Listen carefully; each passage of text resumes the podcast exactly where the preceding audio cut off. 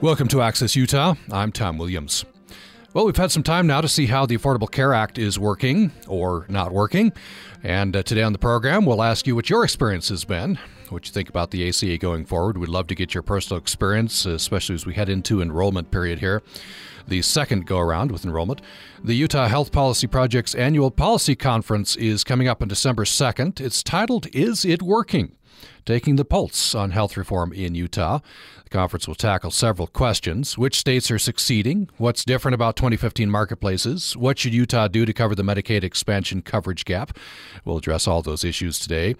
Our guests include Representative Jim Dunnigan, Republican from Taylorsville. He's the House Chair of Utah Legislature's Health Reform Task Force. Representative Dunnigan, welcome to the program.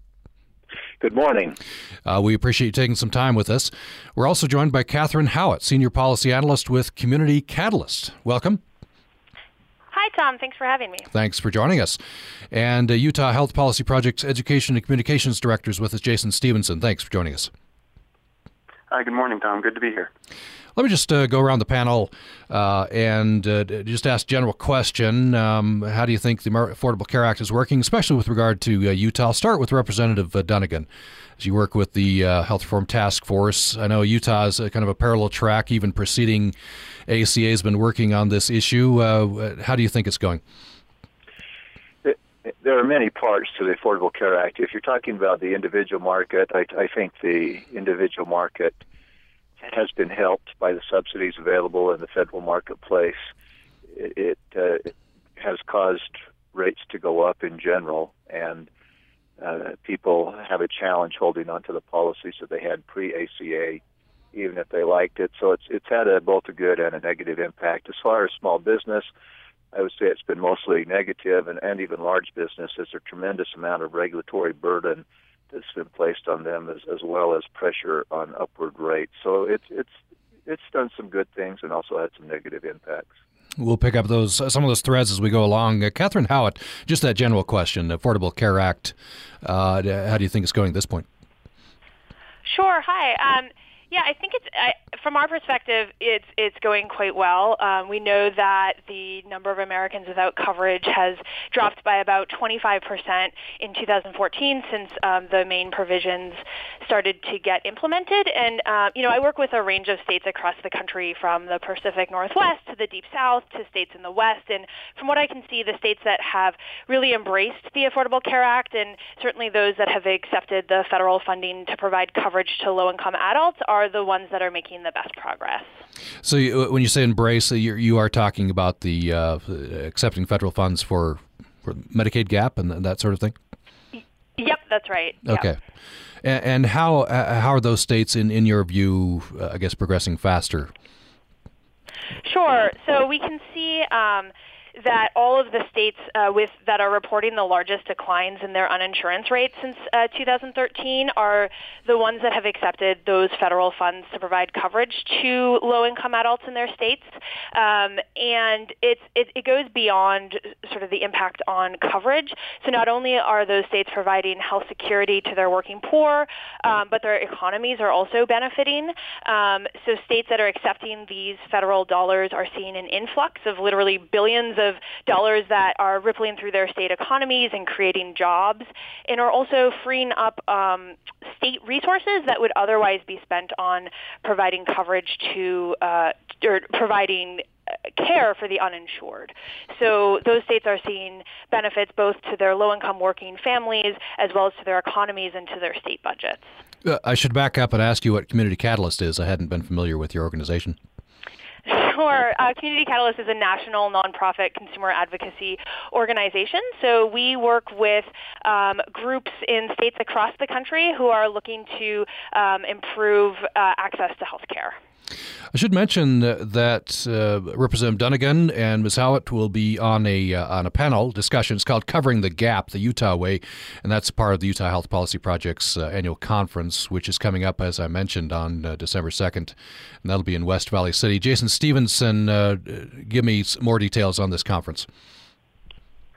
You know, the conference is something we do every fall, um, and it usually coincides with this open enrollment period that we're in now when people can start signing up for insurance. But it's also a time to look ahead to the next year, to 2015.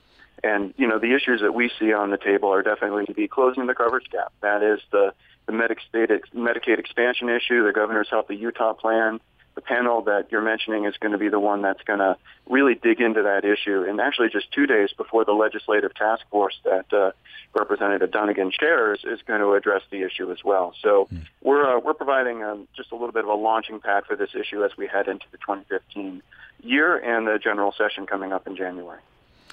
Representative uh, as we go along, I want to address uh, issues in general a little more uh, depth. I know you have concerns as you express them about Affordable Care Act in, in general. I want to uh, dive now into the, that uh, Medicaid expansion gap. Um, and and this is addressing, I believe, uh, people who are not poor enough to be on Medicaid and would therefore be covered, but are uh, are too poor to to uh, get into uh, you know the insurance pools, the insurance exchanges, and my understanding is some fifty seven thousand people fall into that gap. Is that correct in Utah? Uh, that's I think the numbers close. I mean the number floats around, but the, the the group that we're talking about are adults. We're not talking about children. We're not talking about seniors. We're not talking about disabled.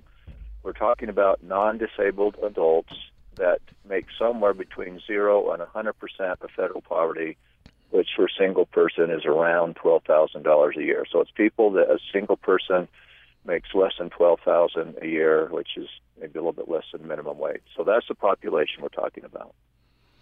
So, uh, one provision in in uh, Affordable Care Act would be uh, you could accept federal money just just straight federal money. The the governor has uh, decided he, in fact, I think he has reached an agreement with with uh, Obama administration officials uh, to uh, accept a, a, a, block of money, and then that could be used uh, by people to to go themselves onto the exchanges.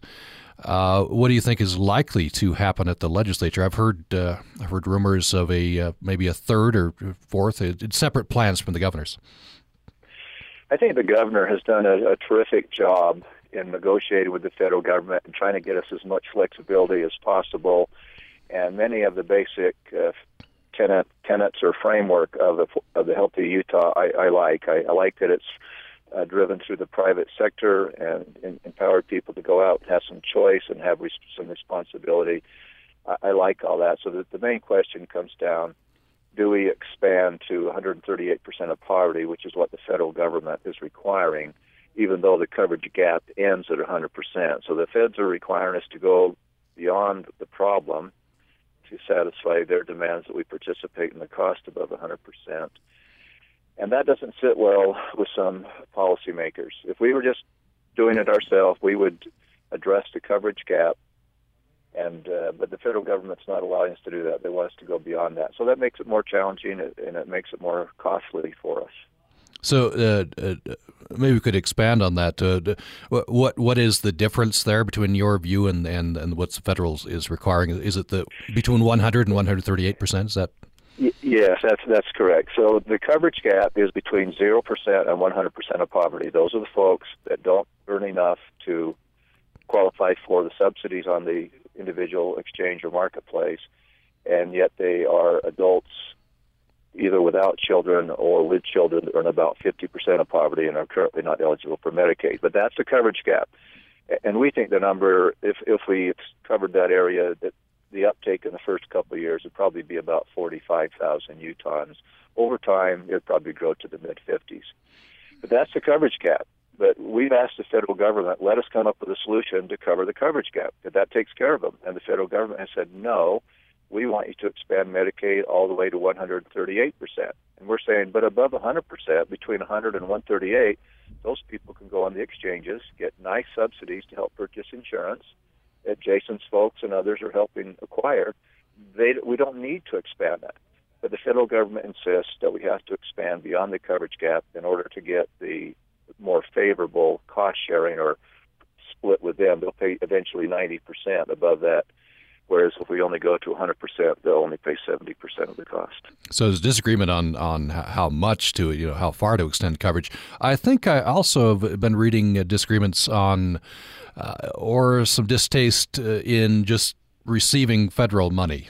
Uh, you, would like uh, you and other Republicans would like uh, people to be able to do that themselves. In other words, uh, I guess the governor is going in that direction.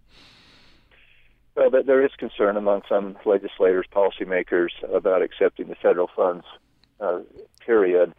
The, main, the concern on that is if if you start a program, expand a program, can you expect the federal government to live up to their end? And you know the argument, well, yes, you can because they've never retrenched or withdrawn on Medicaid funding yet. But then you look at a government that's 17 trillion dollars in debt and wonder how long that's sustainable. So there, there's a mix in legislators, those that don't want to take any more or commit us to based on any more federal funding. But frankly, there are some legislators that do want to get, as the governor said, get our tax dollars back that we've already sent to Washington. Hmm. Let me turn to Catherine Howitt. Uh, I wonder, uh, let me get your overall view on the, this Medicaid expansion, covering that gap, and maybe you could address some of the concerns that uh, some Utah legislators have, as expressed by Representative uh, Dunnigan. Uh, first of all, just in, in general, you're you're comfortable with, and you've seen the success in uh, in covering that gap, and up to 138 percent, as the as the federal government is is mandating. Yeah, that's right. So in about um, 27 states, uh, they have accepted these federal funds that are already uh, set aside to offer affordable insurance options to these low-income adults, and those states are seeing huge benefits from that decision. So they have far fewer uninsured um, people in their states, um, and they're able to provide their hardworking families with that security uh, of quality health care coverage um, and enabling them to see a doctor to get their healthcare issues taken care of and get that preventive care so they don't wind up in the ER. Their states' uh, budgets are also benefiting from uh, these federal dollars coming into the state to pay for coverage, and that alleviates the state of some of its own expenses to pay for care for the uninsured. And it's also benefiting their hospitals, who are uh, burdened now with fewer uncompensated care costs. So those states are really finding that it's a win-win situation. Hmm. You know, I'm uh, hearing uh, uh, I think some of the concerns that were talked about was whether there was flexibility um, to do just a partial plan, uh, sort of expand to only um, some of those those low-income adults and not all of them. You know, I think states have actually found there to be a lot of flexibility. So some states are taking the federal dollars and using them to build on their existing Medicaid programs to cover low-income adults, and others are taking the federal dollars and using those states to craft their own plan to sort of suit their own uh, state's unique needs. Um, and so you, the, the, the plan that's getting the most attention, the sort of unique plan that's getting the most attention is called the private option. And that's where states are using those federal Medicaid dollars to buy commercial plans in the private market for those low-income adults. Um, and that's what I understand um, the governor, uh, Governor Herbert is, is currently considering. Um, in terms of the, uh, the reliability of the federal dollars, so the, the good news is that Utah can choose to opt out of this program at any time, accepting the federal funding is voluntary, so there's there's no real risk to the state, and there's certainly a lot to gain as those other states have experienced. Um, you know, history. If history is any guide, there's no evidence to, su- to support any concern that the federal government will will renege on its commitment. Um, in fact, the uh, past two times that the federal government has changed its matching rate, it's actually increased its matching rate to states, uh, provided more Medicaid funding to states in order to help them out during economic downturns. Let me turn to uh, Jason Stevenson. We're, we're, going to take a break shortly, um, but, but, specifically on this uh, this Medicaid gap. I know part of the, and I don't know whether you'll have people uh, who fall into that gap on your uh, what do you call it? The, your your kitchen table panel, uh, kitchen cabinet. Your, yeah. your kitchen cabinet. I think that, these are people sharing their experiences, right? That's true. And actually, I was just talking to some of the members of this kitchen cabinet. These are people who have purchased ACA insurance within the past year here in Utah a lot of self-employed people working from home, people who just don't get insurance through their job but still really need that health insurance. And they all have insurance thanks to the Affordable Care Act, but they know many people who fall into this coverage gap. And I think that is something that this conference is also going to address is that this coverage gap is real. I think there's still some belief of at the legislature that this gap doesn't exist or that it's just prisoners or, you know, able-bodied adults who should be working and and, and that's not the case at all. Uh, when we have people come into our office looking for insurance, we can help many of them, but many of them also fall into this coverage gap. And they're moms with kids at home. They're working one or two jobs. They're students. They're people really trying to better themselves and looking for insurance to protect themselves against financial catastrophe. Hmm. Uh, and the Governor's Healthy Utah plan would close the gap. It would close it for everyone. It's not just picking and choosing which people to provide insurance for. It doesn't create more gaps. Uh, it closes all the gaps. And, and that's what we really want to do. Because anytime you try to tinker with the system a little bit too much, you end up creating some in- reverse incentives. You end up creating some mini gaps here and there. And that's why the Governor's Healthy Utah plan just, you know, what we'll be discussing at the conference and will be discussed during the legislative session, you know, it's a complete solution. It, it does the job. Uh, and that's why we support it. Representative Dunnigan, but before we go to break, I want to uh, sort of close the loop a, a bit on, on, this Medicaid gap discussion. Uh, so, uh, I wonder, first of all, is there support? I'll uh, ask this again. Uh, support? Do you think the governor's uh, plan is going to pass this legislative uh, session, or or what are the odds? Do you think? I think it's too early to know. I, there are, as I talk to my fellow legislators, there are a number that support Healthy Utah or, or something similar to it, and there are others that are not, and there are others that are still in a learning mode. I think it's important to remember the governor and his staff have been working on this for several months. Some of the legislators have been engaged, but many have been involved in, in other issues, you know, corrections, transportation, water, air quality, many of the other issues that we face in the legislature. So now they're starting to zero in and, and focus on Healthy Utah, and and uh, you know now that the governor's concluded or mostly concluded his negotiations with the federal government, now it's time for us to focus on that. And so next week at a health reform task force, the governor's office will be presenting Healthy Utah, and we'll have some additional legislative options that will be presented as well. What do you think about Mr. Stevenson's points? Uh, if we don't cover all of the gap, then there'll be some reverse incentives and there'll be uh, mini gaps. Well, I, I think the ACA has created perverse incentives all all throughout, and but the federal government makes it more difficult. As I said, that they, you know, North Dakota, I believe it was, asked to just cover the coverage gap people. Don't don't make us go beyond 100. Let us just solve the problem. The federal government said no.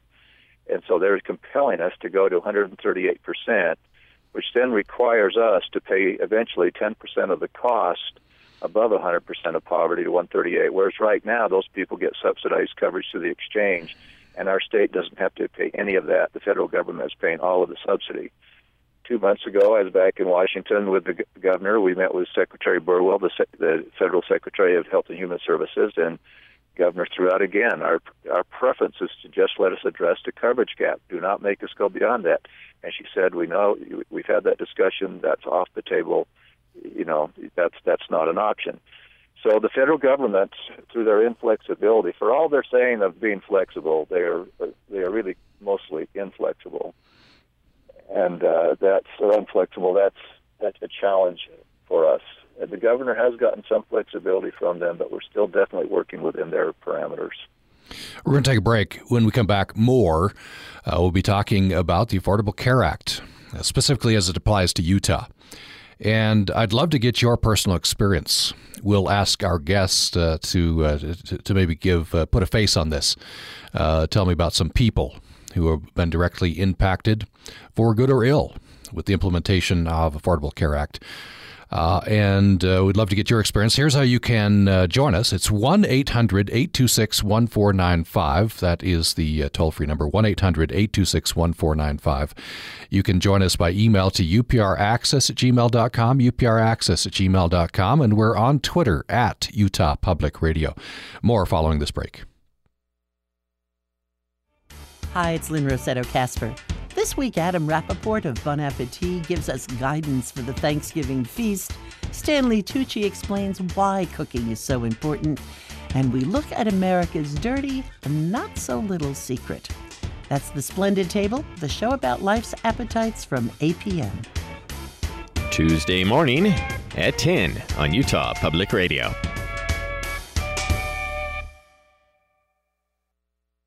Utah State University's Leonard Rosenband recently received the Nancy Lyman Roelker Mentorship Award from the American Historical Association. The prestigious award is given every three years to exceptional educators. Rosenband has taught at Utah State University for more than 30 years, but will make 2015 his last. Utah Public Radio thanks Rosenband for his contributions and congratulates him on this award.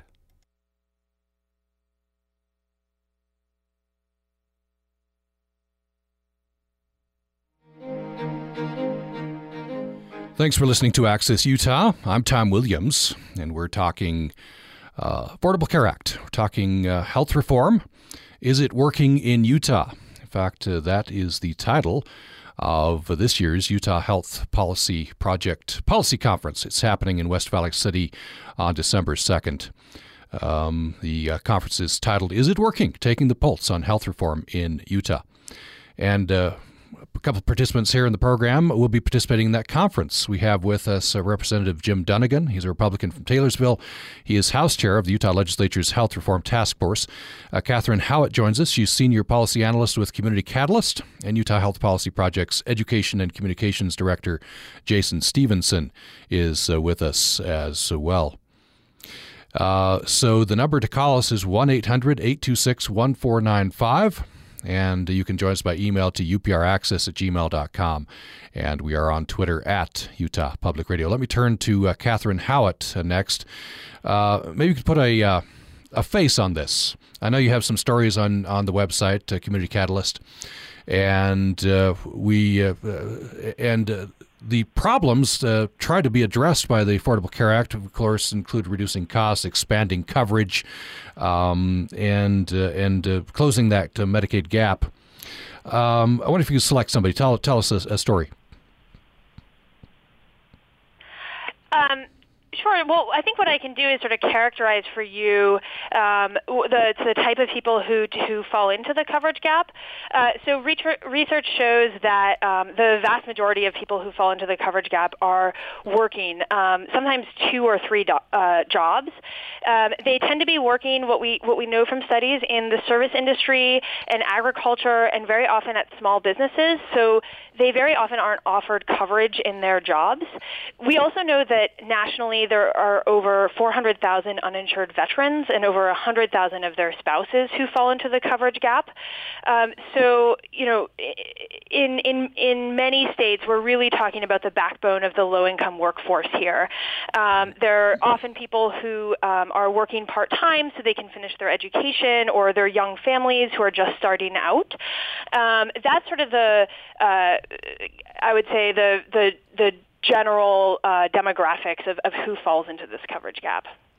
Jason Stevenson, I wanted to ask you the same question. I know you talk to a lot of people. You have some stories on the website. What uh, uh, maybe you could uh, you know take one, tell tell a story of, of, how ACA is working or not working. Sure. Well, we do encounter a lot of folks who fall into the coverage gap here. They come into our office because we help people sign up for insurance. We want to help them, but if they earn too little, uh, then we can't. And, and sometimes it's a matter of just $100 or $200 keeping them from getting insurance.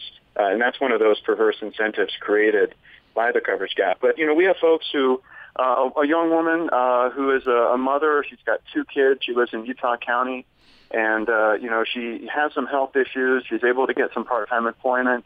Um, uh, she's unable to get the insurance through the Affordable Care Act because she just earns too little um, for that. But she earns too much for Medicaid in Utah. There's actually a weird gap for parents where if they earn more than 50% of poverty, um, they can't get Medicaid. But if they earn under 100% of poverty, they can't get ACA insurance. So they're stuck in this sort of netherworld uh, between insurance opportunities. Uh, and that's where she is. And she's trying to get another job. She's trying to boost her income for the next year. Keep on telling her if she gets a new job, she gets more income, she can come back in. We can try to sign her up for ACA insurance. But right now, this mother is caught in the gap. Um, and there's a lot of people like her out there. There's a stereotype that these are just people sitting on their couch, watching TV, not doing anything.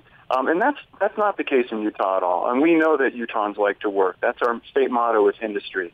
Uh, and what we have is a lot of people who are working and going to school, um, but still caught in the coverage gap. Um, and, and those are the people that we encounter, and those are the people that, that closing the gap would help because they'll get Medicaid, they'll get the Governor's Healthy Utah plan, they'll get a better job, they'll get insurance, and they'll transition off. It's going to be a transitional program for them. It's not a lifetime program for them, but it protects them during this time when they really do need insurance so that they can pull themselves up. Representative Dunnigan, I wonder who you're encountering, types of people you're encountering. What what kind of stories are you hearing, either from your constituents or for, for your work on the Health Reform Task Force? There there are people uh, that that I have met that are in the coverage gap that are good, uh, hardworking people that just want to improve their lot in life, and and that certainly is the potential of trying to help them through the coverage gap. Is trying to help them take care of their health needs, health care needs, so that they can either become more productive or remain productive. There, there, there are also those who, for whatever reason, are ch- chosen not to work or not work very much, or students that fall in that area.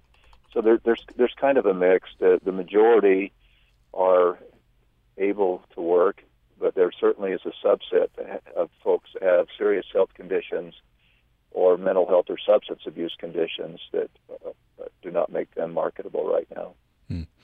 I wonder uh, if I could have you talk, Representative Dunnigan, about. Uh, I've heard discussion of covering the medically frail. First of all, that would define that term for me. Well, the medically frail are uh, adults who are not seniors, who are not disabled, who perhaps have some serious condition, could be substance abuse, mental health issues, or a somewhat serious physical health condition, those those would be the, the medically frail. Those those are actually the probably the neediest of the needy as far as health care needs, and coverage could be provided to them to help them address their needs. And so that's the medically frail is a subset or some percentage of that coverage gap population, which I would call the, the, the, the neediest of those who need health care. Hmm. I have an email from Dave in Logan. It's addressed specifically to, to Mr. Stevenson, so I'll address this to you, uh, Jason Stevenson. Uh, by the way, is with the Utah Health Policy um, Project. Uh, he says, My guess is Mr. Stevenson has an excellent health care plan, which is probably paid for by taxpayers of Utah. Is that true? If it is, it would mean that he's enjoying the benefits of a socialized system. Um, you know, if you're a state employee, uh, taxpayers subsidize 75% of the premiums for a state health plan. You know, what the subsidies do through the Affordable Care Act is try to mimic that for people who have to go out and buy insurance on their own. Because those subsidies that employers, like the state of Utah or many companies provide, drive up the cost of health insurance and health care because everyone kind of expects that to be there. Um, but if you buy it on your own, and I used to be a, a writer, a freelance writer, wrote books about backpacking and hiking, and I had to go out and buy my insurance for myself. And so no one was helping me pay those premiums. Luckily, I was a 23 year old guy and was able to do it on my own with no health conditions. But if I were to go out and do it now, uh, 15 years later, probably be a little bit different if I wasn't getting any help or my health conditions still mattered. So no, the no one is paying for no uh, government taxpayer dollars are going for my health care. That's uh, private health care. Um, but I understand the need for people who are buying insurance for themselves or their family because they're self-employed, they're working from home. There's a lot of people in Utah who do that who haven't been able to afford insurance or have been shut out because of their pre-existing health conditions, the ACA creates new doors for them to go through to get insured for themselves and their family. Mr. Ashford uh, talks about people who uh, whose health care is paid for by government, you know, be it state government, and he says that he calls that uh, a socialized system, and, and he asks, would you support such a system for us all? Well, you know, what we got through the ACA, which I think is something people don't quite get their heads around, you know, we can call it ACA, we can call it Obamacare, it's the same thing. It's actually private health insurance. It's from private health insurance companies that have been selling insurance in Utah for years and years. You drive up and down the highways here, you see billboards for insurance companies. Those are the same companies that are selling insurance on healthcare.gov. So it's not a government healthcare system. Really, the only government healthcare system we have that would be considered socialized is Medicare. That's the health insurance for people over age 65. That's a single payer system. So that's really the only system we've got that, that is socialized here in the United States. Hmm. The ACA doesn't come close to that. It's private health insurance sold through a website called healthcare.gov with subsidies provided for some people to make their premiums more affordable. States were given discretion about what kind of benefits to provide. um, with some ceilings and floors to make sure they were quality benefits. But it's really it's, it's just an extension of the private healthcare system to make it more affordable to people. Now, whether do I support a, a socialized healthcare system? You know, I've lived in a couple of countries that have had them, uh, and I've seen how they work, and I've seen how they failed. Uh, so I think you know there's probably some middle ground out there. A lot of people like what's going on in Switzerland or Singapore. Those are more hybrid systems. I think that might actually be more in America's future as opposed to a, a French style or Canadian style mm. system. Catherine Howard, I want to bring you back into the discussion uh, specifically with one of the goals of uh, of healthcare reform. It ended up being, uh, in its form of the Affordable Care Act. But uh, whenever we talk about reforming the system, one of the goals, and we've talked about this already, is expanding coverage to those who aren't covered. Another goal is reducing costs. Uh, are we seeing progress? Do you think we will see progress under the Affordable Care Act in reducing costs? Yeah, absolutely. I think we are making uh, great progress with that. I think, you know, it used to be that premiums and, and healthcare costs went unchecked um, and increases from 15 to 20 percent in, in annual premiums were common. You know, this year we look across the country and we're seeing increases of premiums of, on average of only about 3.9 percent. Um, so we're, we're certainly seeing the, the curve start to slow. Um, and in addition, we're seeing uh, people benefit tremendously from this program. Um, so we're seeing you know drops in uninsurance rates and that means that more people are able to get the preventive care that we know saves money and sets us uh, on a path for, for even more healthcare savings in the future. Hmm. Representative Stevenson, uh, uh, or um, Representative Dunnigan, sorry. Um, uh, I wondered, say, your answer to the same question. Uh, one of the goals of any healthcare reform uh, is reducing costs. Do you you see the Affordable Care Act or, or other efforts in Utah reducing costs? The Affordable Care Act is increasing costs. It's not reducing costs. And I'll just give you a couple of examples. We have the Affordable Care Act implements a premium tax, so it's a tax on our health insurance premiums that we generally have not had, at least in, in Utah. It's about two and a half percent.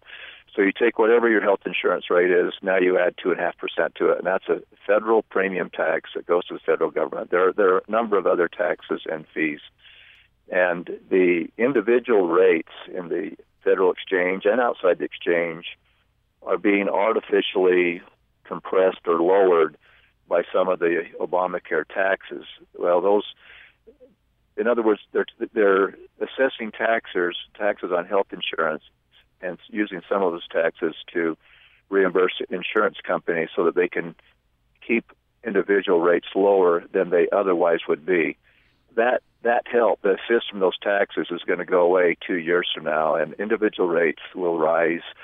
In Utah, the Obamacare is taking $100 million out of our state this year just for that one tax, the reinsurance tax alone, that's then used to kind of artificially lower the individual rates. When that's gone two years from now, individual rates will go back to the, the market rate, and you'll see them rise.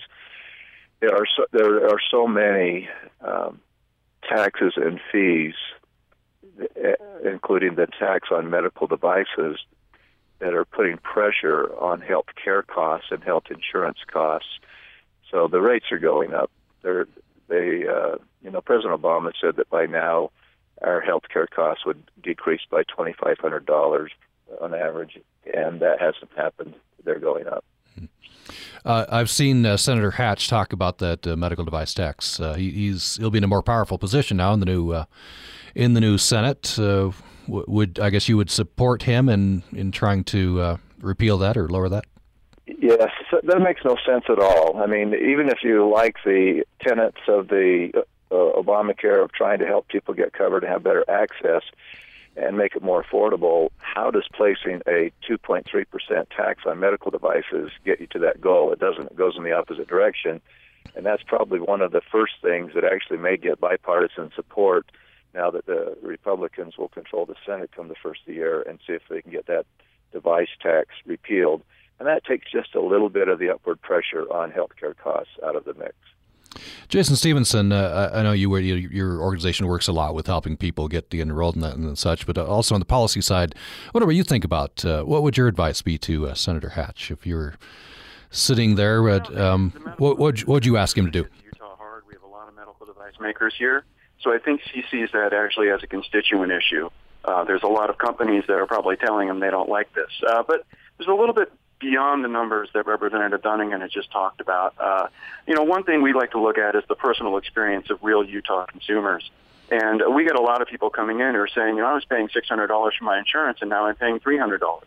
Uh, we look at the rates in Cache County. You know, in, in 2014, the rates for a 21-year-old buying insurance were about $154 a month unsubsidized.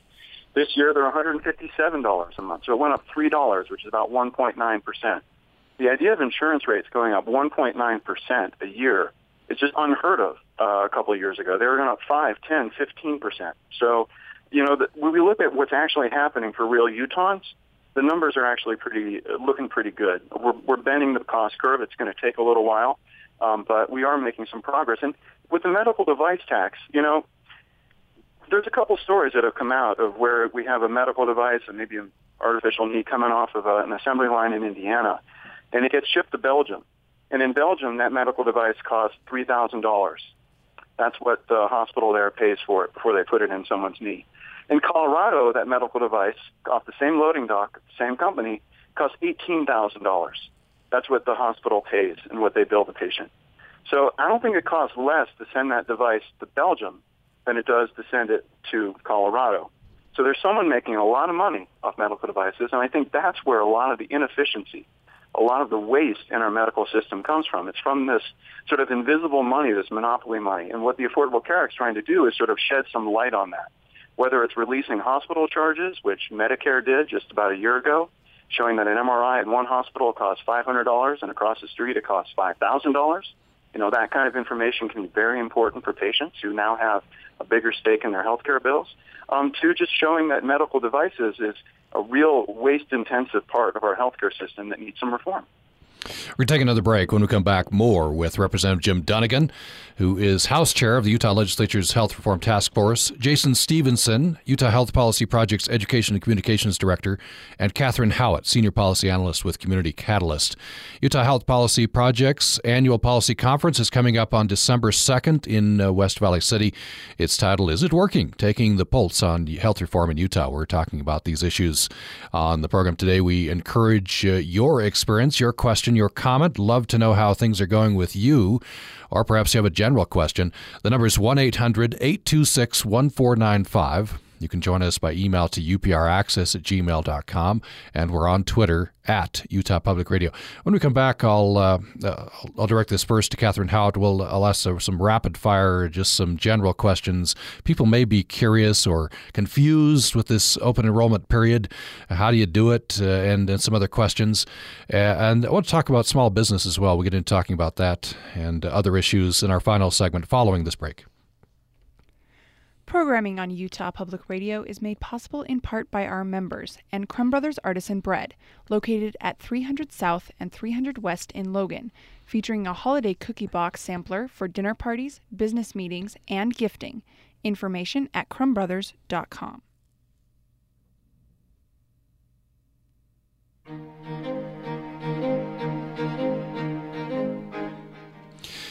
We've had some time now to see how the Affordable Care Act is working. And today on the program, you're listening to Access Utah. I'm Tom Williams. We're talking about your experience. Uh, hope to get that in the next 10 minutes or so at 1 800 826 1495. Email is upraccess at gmail.com. And we're on Twitter at Utah Public Radio. Utah Health Policy Project is uh, having their annual policy conference. That's coming up on December 2nd, titled Is It Working? Taking the Pulse on Health Reform in Utah. And we're talking with Jason Stevenson with Utah Health Policy Project. Catherine Howitt is with Community Cal- Catalyst, and Representative Jim Dunnigan, who's House Chair of Utah Legislature's Health Reform Task Force, is with us as well. I'd like to begin this uh, final segment of the program with uh, just some basic questions. I'll direct these first to Catherine Howitt. Uh, so we're we're in the enrollment period, right? Uh, how long does that last? Yeah, that's right. Um, the current enrollment period uh, lasts uh, until February 15th. And um, uh, where, where, do you go? To, where do, folks do have to sign up by December 15th um, to renew their plans, folks who are currently okay. on the marketplace. Uh, so, uh, where, where, do you go? Where do I go if I want to get insurance or renew my insurance? Sure. Yeah, you go to healthcare.gov, um, and I think it's really important to note that consumers do, even those who, who currently have plans, do need to log back in um, to check what their options are and to see if they could save even more money.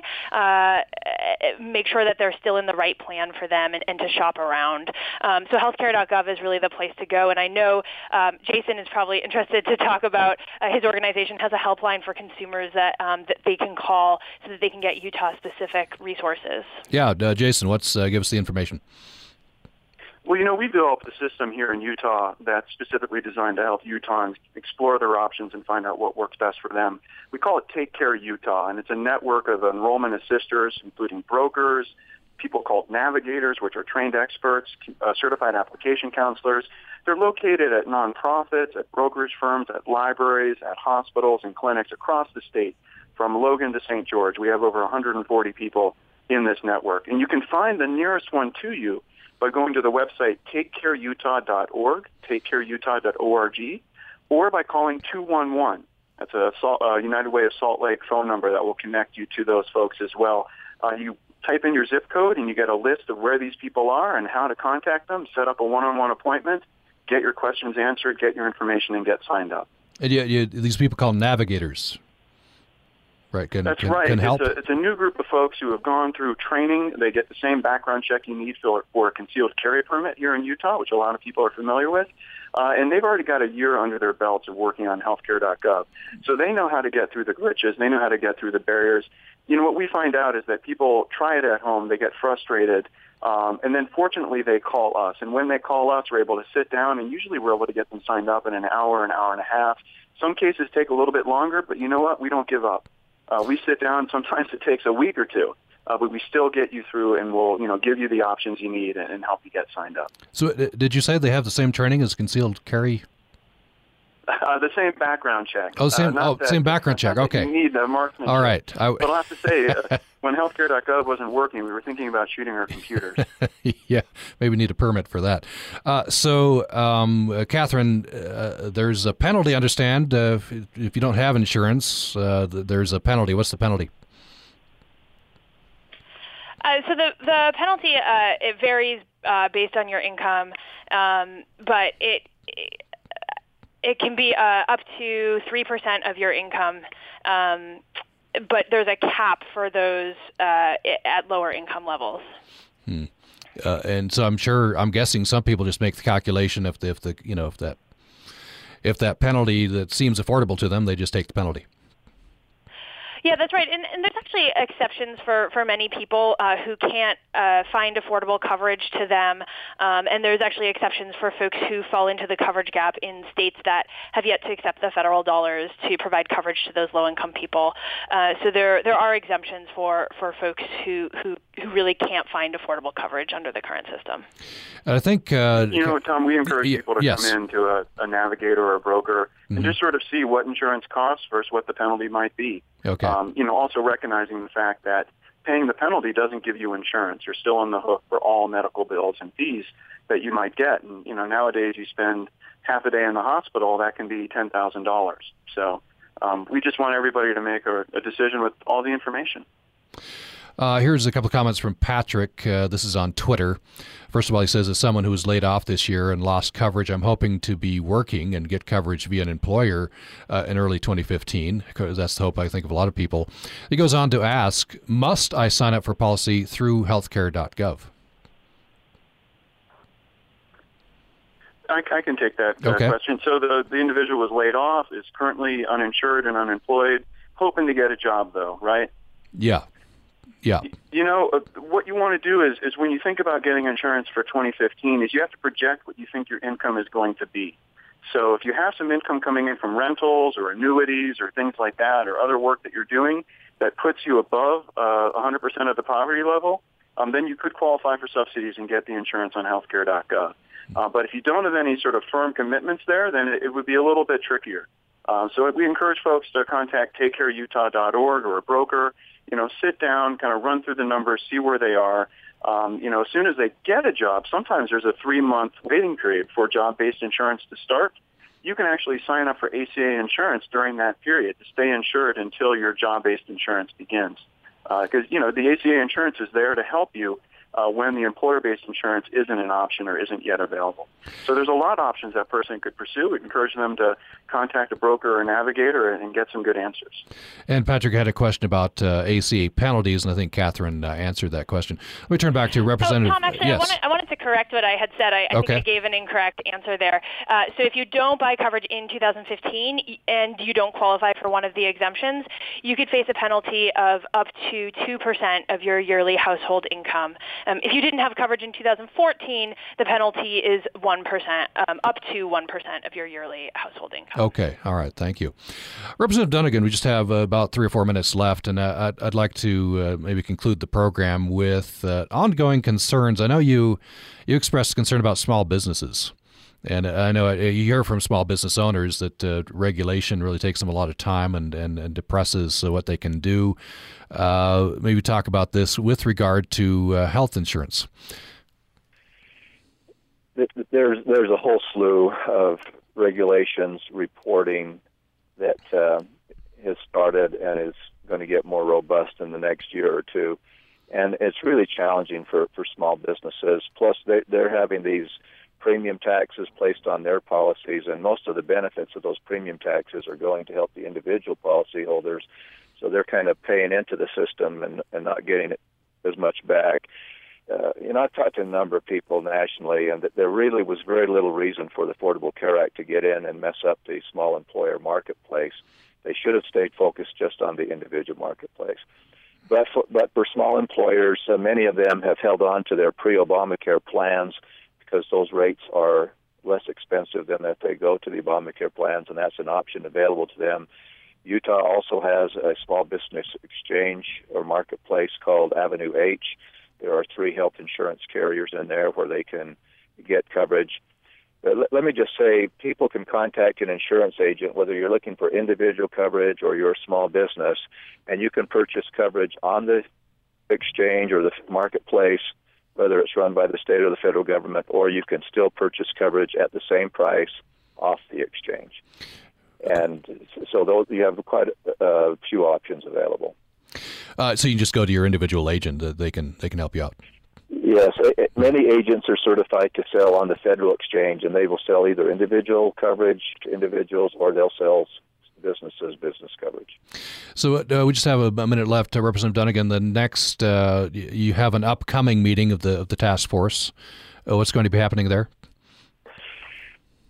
So the governor will roll out his Healthy Utah plan in some detail and present it, and then following that, we will present some legislative options and for consideration of the task force. So I, I expect it to be a a lively meeting a week from Thursday. And then, of course, the legislative session begins in January. We will be uh, looking at these issues as well. Uh, thank you very much, Representative Dunnigan. Appreciate it. Thank you. Uh, Jason Stevenson, uh, give us the contact information again. People want to uh, are curious about uh, you know healthcare. Want to want to sign up. Yeah, we really recommend people just check it out. It's like shopping for TVs. You know, you want to do a lot of comparison shopping before you put out that kind of money. Go to takecareutah.org takecareutah.org or call 211 anywhere in the state to connect to trained navigators, brokers, and application counselors who can answer your questions and walk you through the process. All right. Thank you for being on with us. Again, that uh, the policy conference from UHPP is coming up in West Valley City on December uh, 2nd. And uh, Catherine Howitt, Senior Policy Analyst with Community Catalyst. By the way, Community Catalyst at communitycatalyst.org, right? The, the website. Yep, that's, that's right. Okay, thank you very much to everyone. Uh, join us tomorrow. Uh, we'll be previewing uh, something uh, promoted by StoryCorps. That's the National Day of Listening. That's their Black Friday. They encourage people to sit down with family members and record their stories. We'll be talking with Randy Williams from uh, Utah. Uh, from Utah State Libraries, also Bonnie Glass Coffin, and some other guests, and encourage you to record stories on the day after Thanksgiving. That's our program for tomorrow. Thanks for listening today. Deseret News columnist Steve Eaton. It's that time of year again when newspapers start running those stupid stories. I hope you hear this before they do. It might save Thanksgiving for someone. For some reason, every year, each newspaper will run two or three stories from nutritionists or other skinny people, giving us helpful advice on how to get through the holidays without enjoying them. At this time of year, the stories focus on how to come up with healthy substitutes for a nice Thanksgiving dinner. They will suggest that you come to your Thanksgiving dinner with a handful of nuts and twigs in your pocket. If it's really a special occasion, they'll say there's no reason you can't cook up a veggie burger, put it in a baggie, and bring it with you. You can also have fake cauliflower mashed potatoes and substitute stuffing from your pillow as an alternative to the real kind that comes out of the turkey. Who invites these people to dinner anyway? Why can't we leave them at home to drink lukewarm water and feast on alfalfa sprouts while they watch the Nature Channel? You know, don't you, that if you turn on a football game on TV after dinner, they'll start talking about how the football team should be replaced by the chess club and how much better it would be if we all went to stadiums on Saturdays to watch professors do research. It's true that there are high calorie foods that are traditionally part of Thanksgiving dinner, but that's what the dinner is for. If you make it a tofu dinner, by definition, you've created maybe a tofu surprise dinner, but that's not a Thanksgiving dinner. I know, however, that some of you are just crying out for dieting tips for the holidays, so here are four healthy eating tips for Thanksgiving I'm willing to share. 1. Just the way extra cheese on pizza can crush calories, gravy can be used to wash off calories. The effective use of gravy during Thanksgiving dinner is a smart way to keep your calorie count low. 2. If you feel guilty about eating fattening food, just remember to exhale quickly out of the corner of your mouth like Popeye would. It looks sort of funny, but common sense tells you that if you blow the calories off your food before you swallow, you'll get all the flavor and joy of the calories without the side effects of extra weight. 3. Healthy people are right about the importance of fruit in your diet. Start off your Thanksgiving day with a frosted raspberry filled Pop Tart or fill a bowl with Froot Loops without adding any sugar to them. Be healthy and eat Froot Loops the way nature intended them to be eaten. 4. Sometimes healthy people will trick you into coming over to Thanksgiving dinner acting as if they intend to celebrate the holiday with you. The first sign that you've been duped usually is when they start with salad and then start complaining that they're full before they're done eating the salad. If this happens, just play along with it. Look for a reason to excuse yourself so you can go home and eat dinner. Usually saying something about needing to get home to watch C SPAN will work. Don't use the excuse that you're so full that you want to go for a walk to work off the calories. They'll just want to come with you. Stick with C SPAN. Even healthy people don't watch C SPAN, but they'll be impressed that you do. It's a lot like drinking warm water.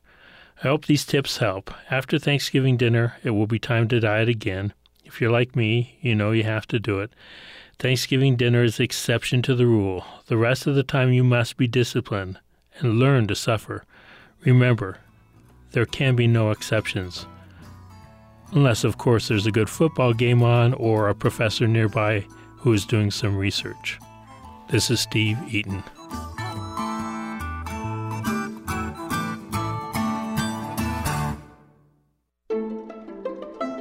Conductor William Eddins, Bill Eddins, joins me on the next PT. Bill, what do you have for us? Fred, I'm going to reveal to you the sexiest piece of classical music ever written. Conductor Bill Eddins joins us to talk about his favorite music and musicians on the next Performance Today from APM. Tuesday morning at 11 on Utah Public Radio. Access Utah is a production of Utah Public Radio. You can listen to this episode or previous episodes of Access Utah anytime at upr.org, where you can find a link to subscribe to our podcast. This is Utah Public Radio, KUSR HD1 Logan, KUSK HD1 Vernal, KUSL HD1 Richfield, KUST HD1 Moab, KCEU Price, and KUSU FM HD1 Logan. Thank you for listening to Utah Public Radio. You can find our conversation from today online at 11 o'clock, and you can follow us on Twitter, Facebook, and Pinterest. The time is now 10 o'clock.